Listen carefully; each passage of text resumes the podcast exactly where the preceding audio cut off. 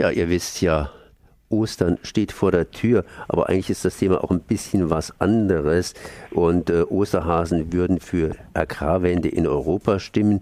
Sicherlich könnte man das so machen, aber es gibt noch den Feldhasen.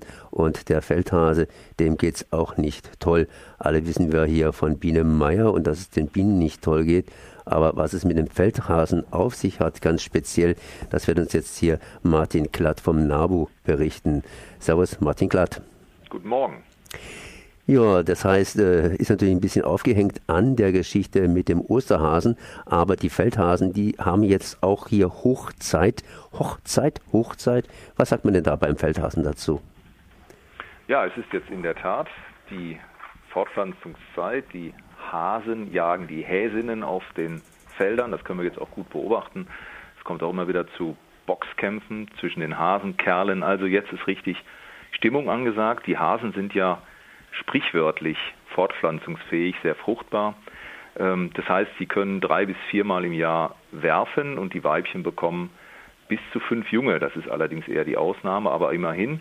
Theoretisch könnte sich der Hase wunderbar vermehren. Er hat zumindest das Potenzial dazu. Auf der anderen Seite stellen wir in den letzten Jahrzehnten, muss man sagen, fest, dass die Hasenbestände rapide bergab gehen. Und das geht, hängt damit zusammen, dass der Lebensraum, nämlich die Feldflur, für die Hasen heute eben nicht mehr so das Paradies ist, dass ihnen ihre Fortpflanzungsfähigkeit so richtig zugute käme. Dafür aber werden die Hasen zum Teil nicht mehr entsprechend bejagt. Mal eine kleine Zwischenfrage. Hase, Kaninchen, äh, gibt es da einen Unterschied? Ja, absolut. Die gehören zwar beide zu den Hasenartigen, aber der Feldhase ist äh, einmal ein Einzelgänger. Er hat keine Kolonien im Gegensatz zum Wildkaninchen. Äh, er baut auch keine unterirdischen Bauten, was die Kaninchen ja machen, sondern er ist, äh, als wenn das Weibchen seine Jungen zur Welt bringt, legt sie in einer Bodenmulde ab, äh, also oberirdisch, und ist demzufolge auch immer dem hohen Risiko ausgesetzt, dass die Jungen von Beutegreifern erwischt werden. Also sie, sie führen eine ganz andere Lebensweise eigentlich als die Kaninchen ähm, und sind eben auch ständig den Umwelteinflüssen ausgesetzt, nicht nur den Beutegreifern, sondern auch, und das ist heute entscheidend, der Art und Weise, wie der Mensch die Landschaft bewirtschaftet. Und vor allen Dingen nehme ich an, äh, während das Kaninchen zum Teil eben auch im Park, in der Parklandschaft, in der Stadt vorkommt, der Hase wohl nicht. Das war vor, sagen wir mal, zehn Jahren noch richtig. Mittlerweile stellen wir fest, dass es äh, eine regelrechte Landflucht beim Feldhasen gibt dass die Hasen sich mehr und mehr in die größeren Parkanlagen in Städten zurückziehen und dort sogar höhere Bestände bilden als in der freien Feldflur, weil einfach die Lebensraumbedingungen dort besser sind. Also ein Beispiel, der Rosensteinpark in Stuttgart hat phasenweise die höchsten Feldhasendichten in Baden-Württemberg beherbergt. Ähm, einfach weil dort einmal der Feindruck nicht da ist und auch die Bewirtschaftung der äh, Landschaft nicht so intensiv ist wie in der Feldflur.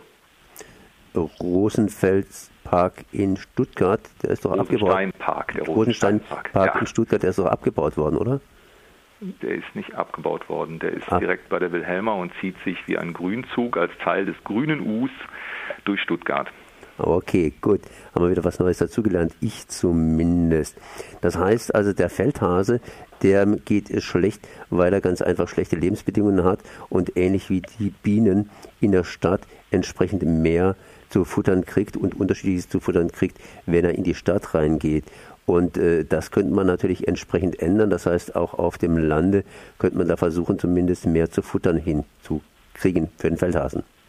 Das ist richtig. Ganz wichtig ist es, dass ähm, wieder mehr Struktur in die Landschaft kommt. Das heißt, Deckung für den Hasen, auch gerade für die Junghasen, dass man also wieder mehr Hecken äh, vor allem aber Blühstreifen, Bracheflächen, da wo eben nicht gewirtschaftet wird, sind extrem wichtig. Äh, einmal als Deckung, weil es die hochwüchsigen Pflanzen da sind, zum anderen aber eben auch für eine gesunde, kräuterreiche Diät, die den Hasen zugutekommt.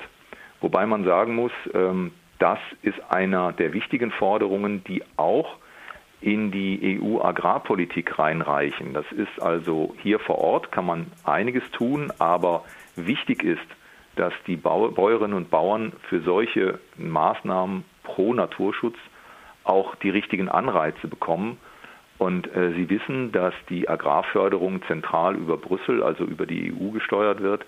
Und da muss dringend eine neue Förderpolitik kommen.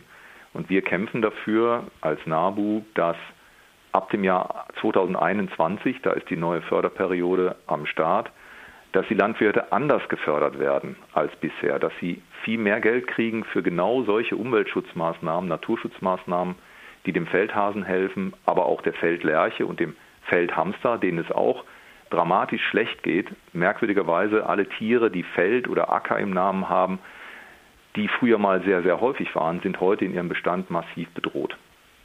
Das heißt, es geht tatsächlich nicht nur um den Feldhasen, sondern der Feldhase ist praktisch jetzt kurz vor Ostern so eine Art Symboltier, äh, genau, um eben darauf genau. hinzuweisen, dass im Laufe, also Frühling, das ist natürlich auch diese Frühlingsgefühle bei allen Tieren, aber dass es mit der Vermehrung und dem Leben in Feld und Flur hapert und entsprechend nicht nur die Insekten zurückgehen, sondern auch in diesem Falle die Säugetiere, die kleineren Säugetiere, die es früher ganz, ganz häufig gegeben hat.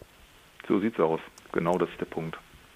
Und das ist der Punkt, sagt Martin Klatt vom NABU Baden-Württemberg. Osterhasen würden für die Agrarwende in Europa stimmen. Ich danke mal für dieses Gespräch. Gern geschehen und schöne Ostern.